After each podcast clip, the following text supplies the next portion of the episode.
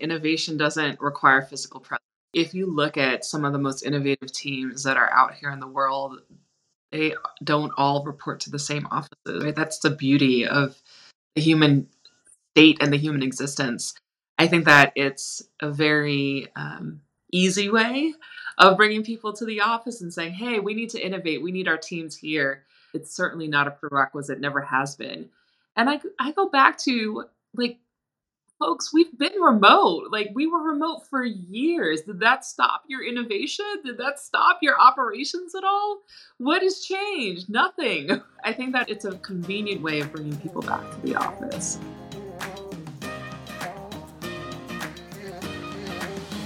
My guest today on Mission Impact is June Jimenez. June and I talk about how to make remote work work for your organization. We explore the issues that nonprofit leaders are juggling regarding the potential and continued return to physical offices and co located and hybrid work. We also explore how these issues are intersecting with changing employee expectations. Our conversation gave me a chance to get on my soapbox about the myth of organizational culture and innovation only existing and being possible when people are in person. Certainly, there are lots of reasons to bring your team together and work intentionally in person, but the blanket assertion that we will have a stronger organizational culture if we are in person and in the office is just false. Let's be clear when you have a group of people working together, you have an organizational culture. That is just the essence of humans being in groups. There will be a set of unstated norms. This is true whether your organization is remote first or fully in person. What is probably more true, leaders who want everyone back in person have a number of things going on. Perhaps it's a board who's saying, why are we paying rent for a space that no one's using? Maybe the leader is more comfortable working in person and struggles with the technology that supports remote work. And there have been much touted about the serendipitous, quote, water cooler moments that in person work make possible. But research has actually found that there isn't much to that. And other research has found that for many people of color, they report that working remotely increases their engagement because they are shielded somewhat from the microaggressions that they had to experience daily when they were in the office. So, in the office is not the magic solution for healthy culture or, or innovation. And remote first, of course, doesn't mean that you never get together in person. And for any of these arrangements to work well, whether it's remote first, hybrid, or in person, leaders and managers need training for how to adjust their leadership to the reconfigured workplace. And just like back when the default was that we were in the office Monday through Friday together, regularly checking in with your staff to get feedback on what is working, what isn't, gauging your organizational cultural strengths and roadblocks, as well as assessing employees' engagement. All of these are even more important as we all attempt to figure out this new normal of work that we're in. Mission Impact is the podcast for nonprofit leaders who want to build a better world without becoming a martyr to the cause. I'm Carol Hamilton, your podcast host and nonprofit strategy consultant. Mission Impact is brought to you by Grace Social Sector Consulting. Grace Social Sector Consulting brings you whole brain strategy consulting for nonprofits and associations. We help you move your mission forward, engage all voices, and have fun while doing it. We combine left brain strategy and analysis with right brain wisdom about human complexities for a proven whole brain, whole organization process through which every stakeholder thrives. Reach out to us for support and facilitation of strategic planning, mapping your social impact, as well as auditing your services for mission alignment. We especially love working with staffed, nonprofits, and associations with human centered missions. If you are listening to this episode close to the time that the episode releases, I want to invite you to a special year end nonprofit leadership roundtable on Thursday, December 14th from 1 to 2 p.m. Eastern Time. This virtual event is an opportunity for you to reflect and plan. We will be taking a pause, evaluating our 2023, and envisioning our ideal 2024. I know this time of year can mean loads of stress and demands as you're wrapping up this final quarter. So give yourself the gift of time for contemplation of your values, priorities, and goals for your organization and yourself this holiday season. We have a limited number of spots still available, so check out the show notes for a link to reserve your spot now. I hope to see you there.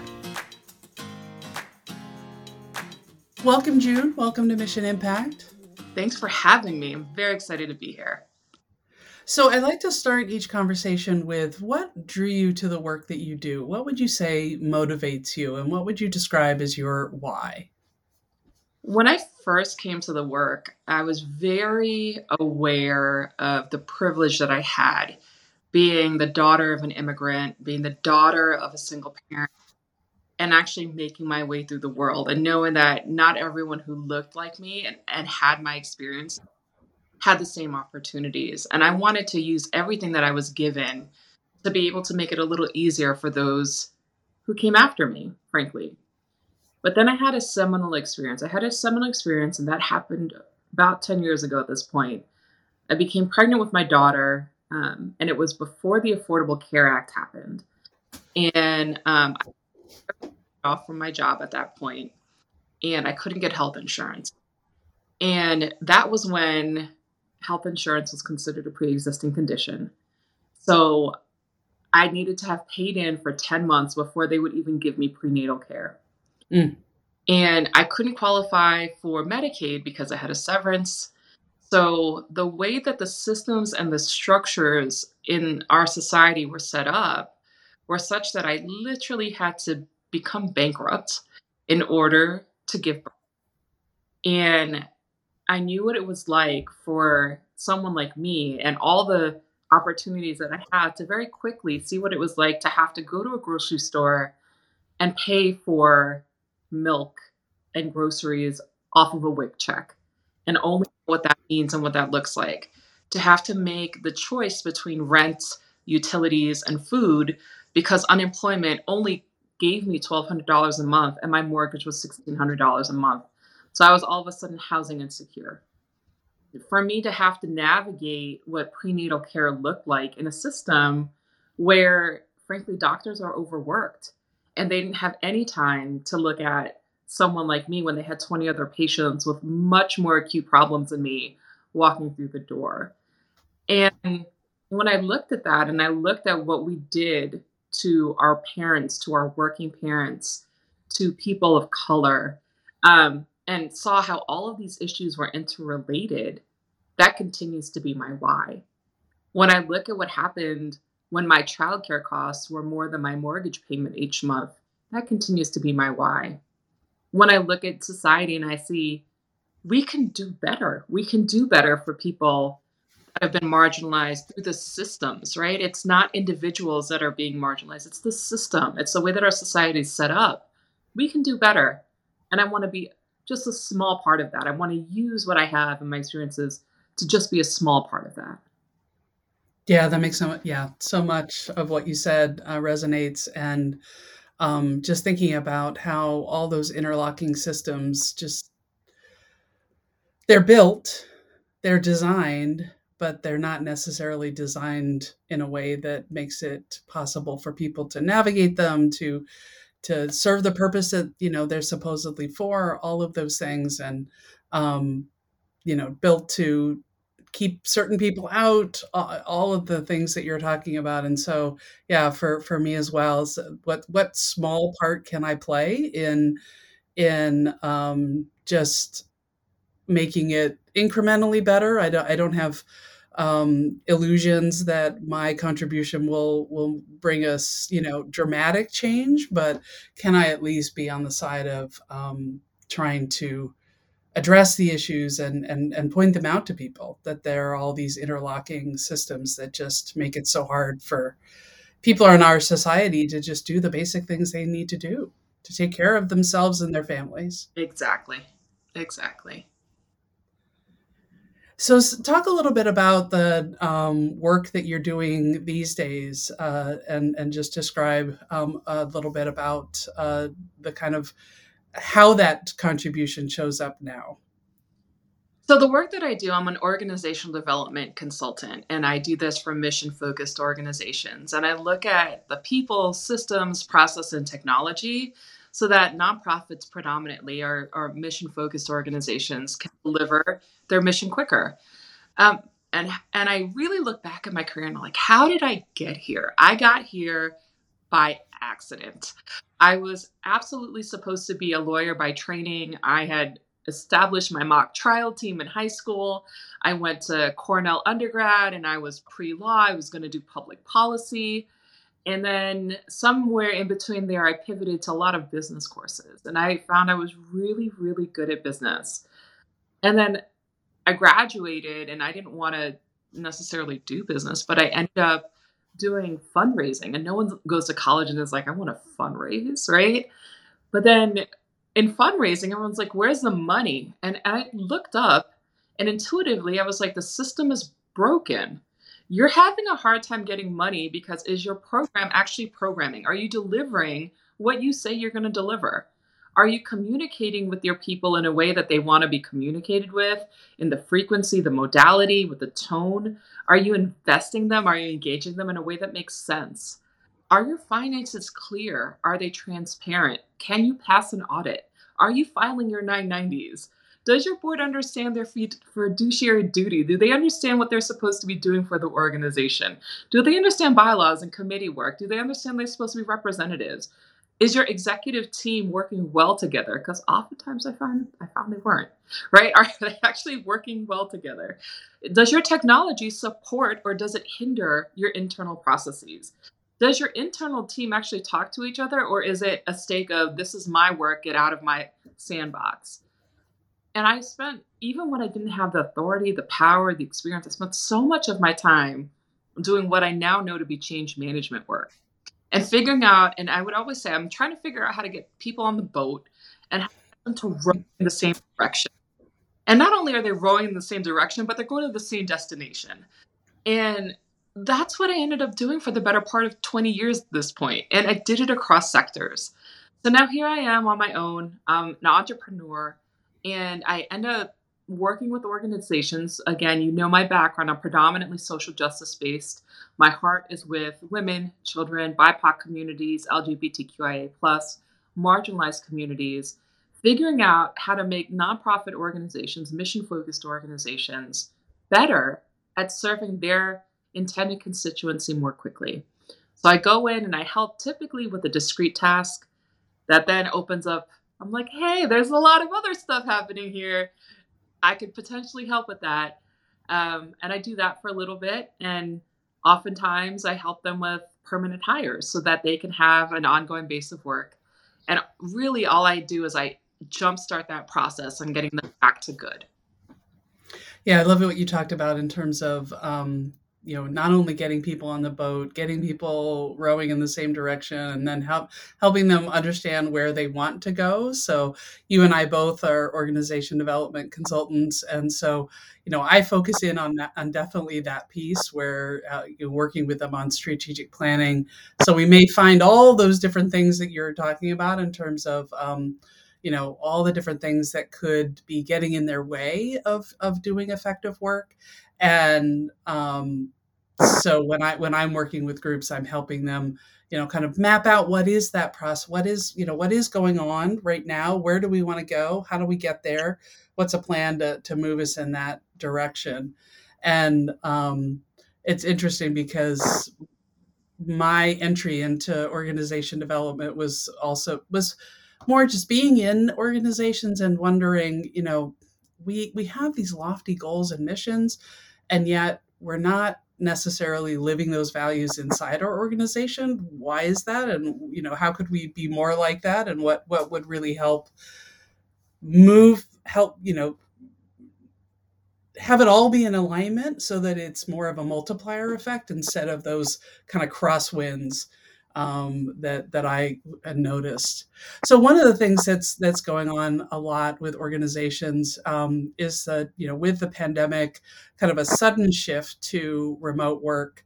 Um, and you know some organizations were already operating that way and for some it was brand new and now some are you know thinking okay we've got a a lease with a with a office space that that's going to go going to be finished in a in a couple years what are we going to do next? Do we want to continue with a hybrid kind of model which a lot of organizations are doing or do we want to be remote first? Um, what are you seeing in terms of kind of that context and and what people need to do if they if they do choose to to shift to that remote first um, organization just as June started telling me about what she was seeing with her clients around their decisions about whether to go remote first, hybrid, or come fully back into the office, a freight train went by my house and interfered with my internet. So, unfortunately, her audio for that portion of the conversation was a bit garbled. So, I will attempt to paraphrase the points that she made.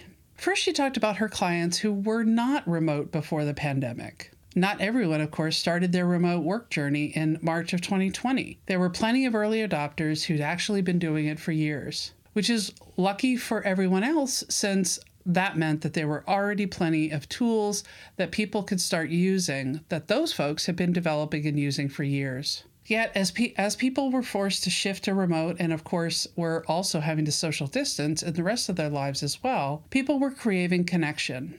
So, June talked about informal channels being set up on Slack or Teams channels to exchange non work items, such as the latest good net- network series that everybody should be watching. Organizations were also increasing the number of in person check ins, bringing the whole team together when possible. So, for example, if they ordinarily did a yearly retreat, this might now be quarterly. And also more attention paid to ch- intentional check ins with staff across layers of the organization.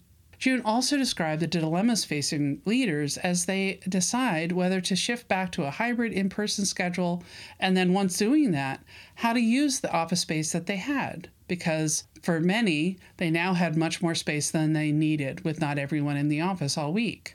Some decided to fully divest themselves of the space, selling their furniture and everything else. Others did not do that or were unable to do that and so tried subletting their space to other organizations. And for others, they really wanted everyone back in the space because the organization had made a substantial investment in the office space.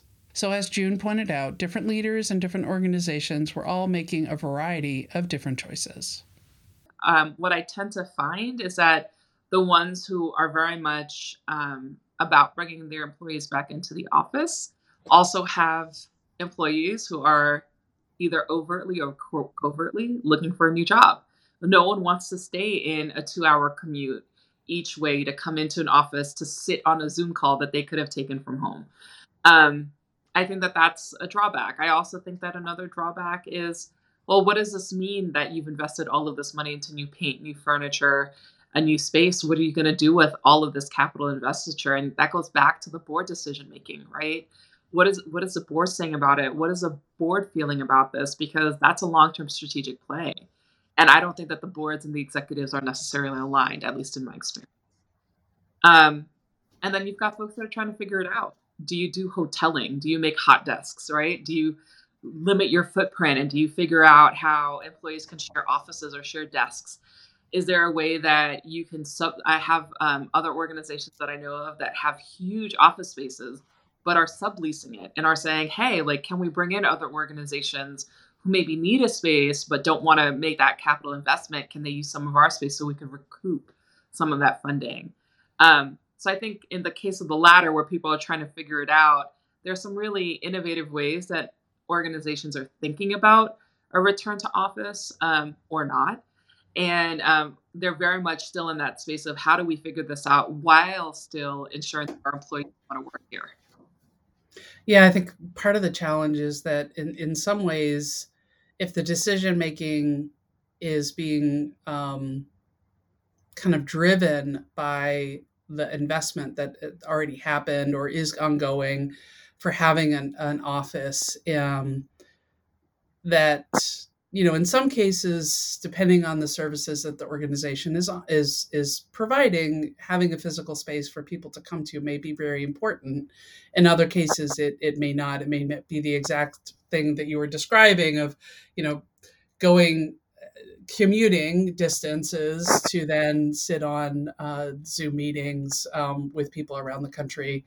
I mean really if i think about my experience in the office when i worked inside an organization. Most of my work was with people across the country. We were a national organization. And so, yes, we were spending a lot of time on meetings like this. And yet I was gathering with my team to sit in an office um, each day. You know, people talk a lot about the um, kind of the water cooler effect and, you know, this, this to me what feels like a little bit of a myth of you know the serendipity that's going to happen if you're in um, a, a, central location and you're going to bump into somebody you might not have at the at the at the um, you know at the water cooler when you're getting a cup of coffee.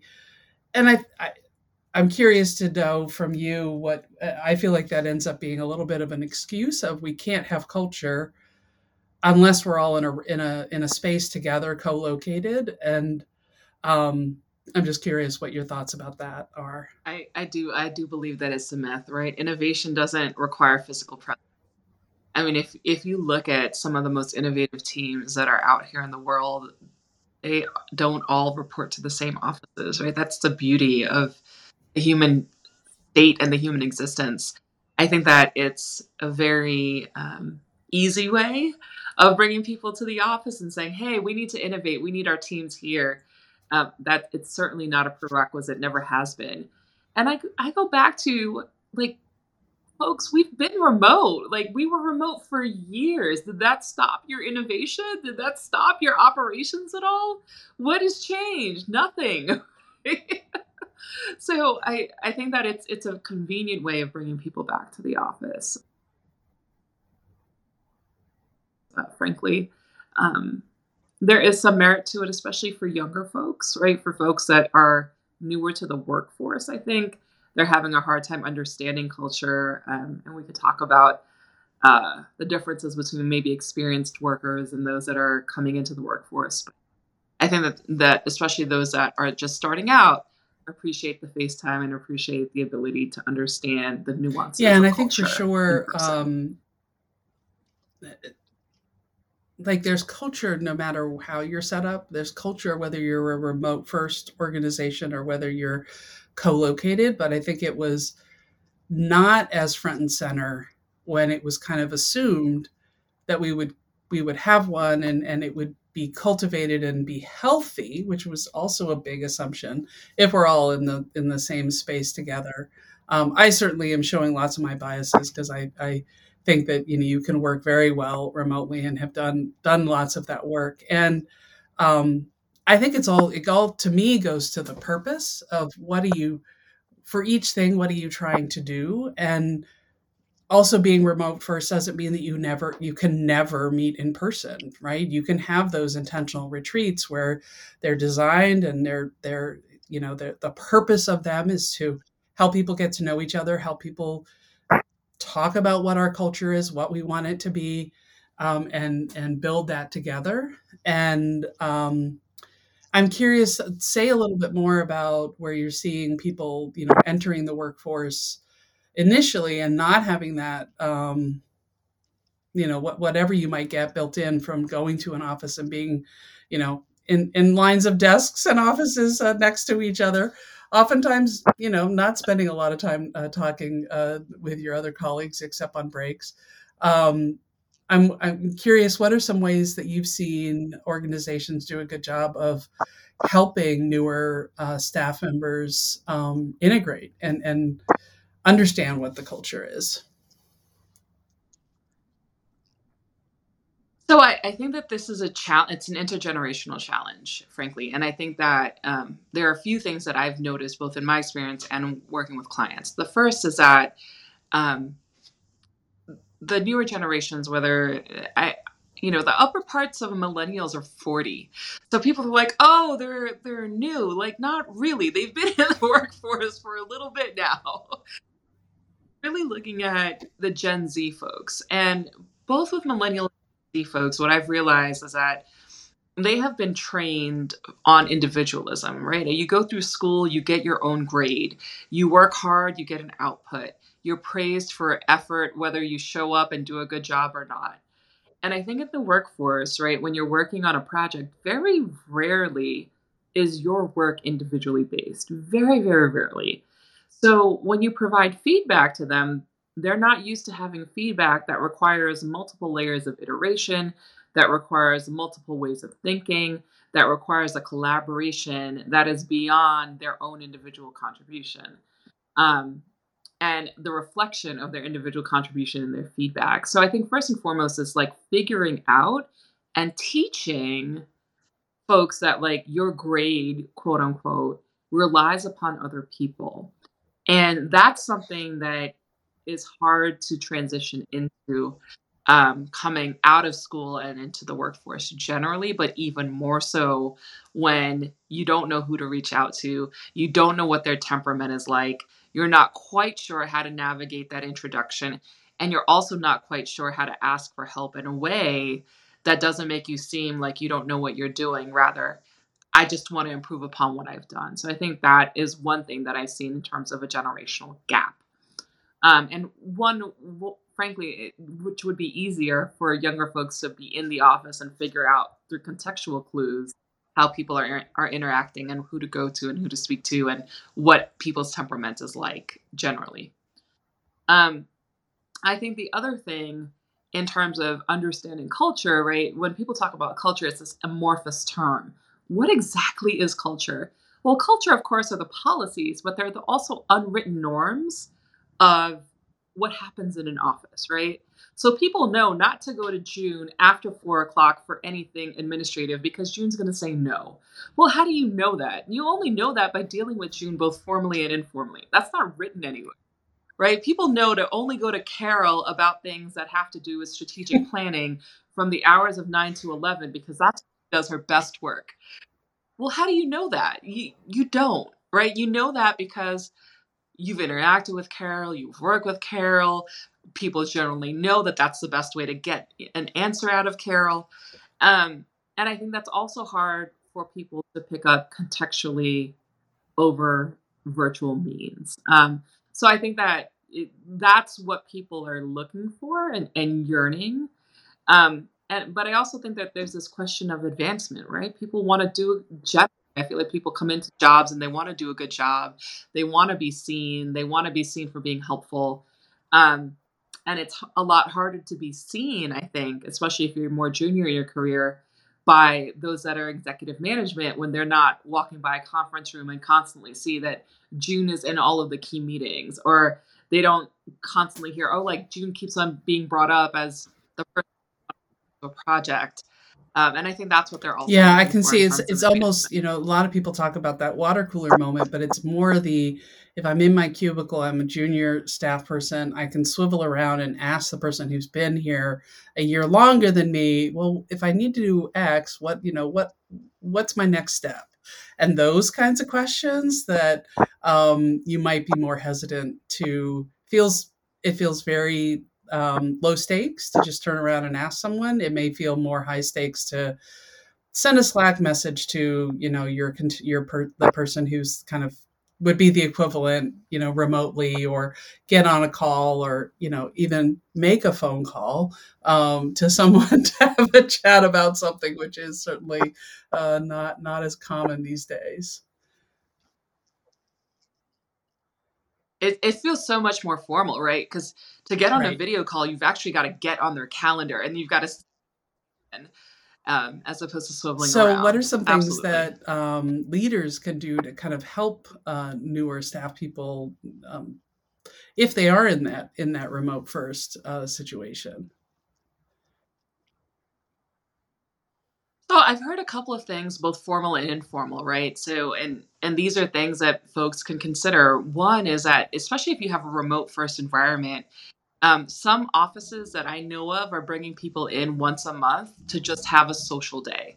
Um, and for a lot of people, they're like, okay, I'll come in once a month, but don't expect me to get any work done because you have designated this as breakfast and lunch will be with teams or groups of people or duos or trios, right? To really like build those connections. And then they'll have social interactions just built into that one day so that people can on in a formal way figure out how to forge those relationships and they they know they come prepared and i also that think that that comes with the different kind of neurodiversity that you see in the workplace some people need to be very prepared to show up in a group of people and know that this is the day and know that they're going to put their best foot forward. Whereas other folks that maybe don't need that are very much like, oh, this is amazing. Um, so I think having scheduled times like that, whether they're on a monthly this week, bi-weekly basis is, is extremely helpful. That way people can figure out how to leverage that. Um, I think also having um, brown bags, right? Whether they're virtual or not. I always was a fan of people will always gather for food, especially if it's food that they like. Can you send lunches to people? Can you have a one on one with them? Can you have a brown bag on a quarterly basis, a monthly basis, some way for executive leaders? And you could invite anyone in the organization, up to 10 people, 15 people. Doesn't really matter, so that they can get to know you um, and do it over food, almost like you are having it at a conference room per, per se. I think that's also important.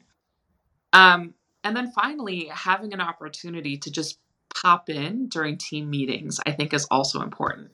So if um, if you're the of, of a team, when your team kind of is whiteboarding things or workshopping things, can you pop into that workshop and sit in and, and have that informal dialogue? Um, if you're the head of a department, can you go into some of your subordinate team meetings on an informal basis? Um, and if you're the head of the organization, how do you do those informal one on one check ins, particularly with your most junior folks, so that they can feel seen and heard? Um, the flip side to that is that it could also be anxiety inducing, right? It could stop the free flow of information because all of a sudden you've got this executive that's sitting there. Um, but to know that, hey, I'm, I'm just here and I'm here to listen and show them a couple of times that you're here to listen and that they can open up. And uh, I'm thinking also helpful. about your comment around um, how you know, when folks were inside an office, they can observe people, they can observe people in other meetings, they can swivel around and ask a, a colleague, you know, well, what's the best way to approach June about this?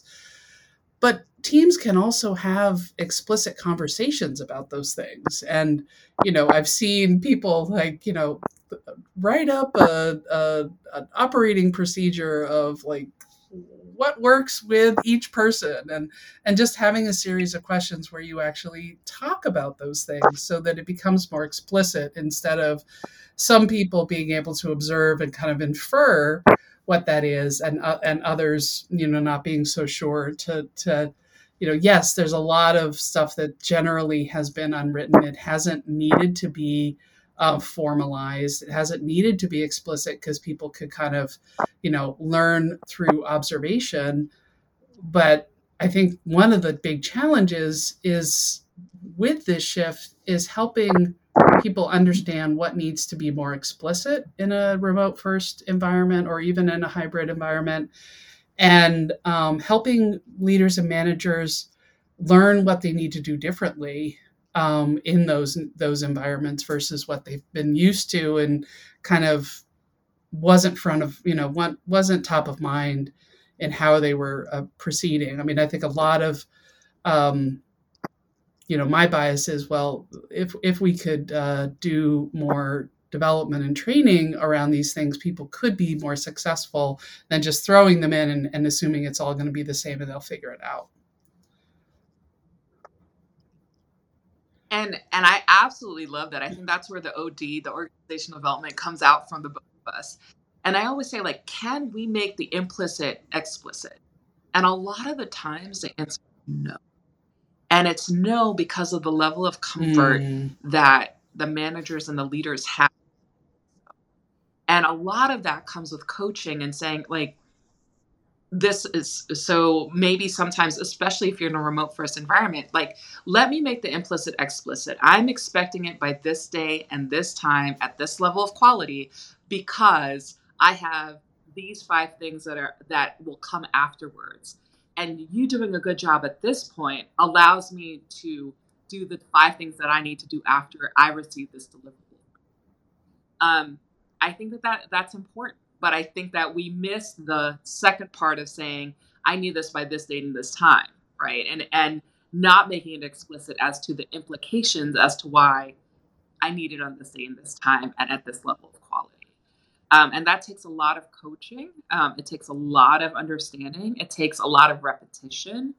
Um, and it takes a leadership style that is not necessarily directive, right? But one that is explicit. And a lot of, um, particularly in our society, a lot of it is nuanced. Um, and I feel like if you are very direct, you're seen as not nice, right? As opposed to just like stating like this is what it is. It's it's not meant to be mean. It's not meant to be harsh. It's meant so that everyone understands what. And then on the flip side, um, you know, creating or or staff having the the confidence to you know ask for clarification if there isn't that that clarity. And you know that can be that can feel challenging and can feel um, maybe anxiety producing as you as you described. Um, but i think you know there have been plenty of times when i've had to say wait a second. Let me let me just this is what i heard is that what we're both agreeing to? Let's let's make sure that and to to take that moment and uh, especially at the end of any kind of meeting and just you know make sure that you capture those it's so easy to just move on or not not to want to feel like well you know i must be dumb if i didn't get it. Well no probably other people in the room didn't quite get it either so you know ask the clarifying question that's right that's right I, I've always told my teams, I'm like, I don't necessarily value answers. I value the question, right? Are you asking the right questions? Because yeah. it tells me that yeah. you'll get to the right answer. So, um, as I'm coming to the end, um, on each episode, I like to uh, ask each guest what permission slip would they give to nonprofit leaders, or what would they invite them to consider to avoid being a martyr to the cause and as they work towards cultivating a healthier organizational culture. So, either a permission slip or an invitation. Oh, I've been, I have been really thinking about this over the past few weeks. And the invitation that I have is to say, mm. Am I furthering white supremacy or through these actions?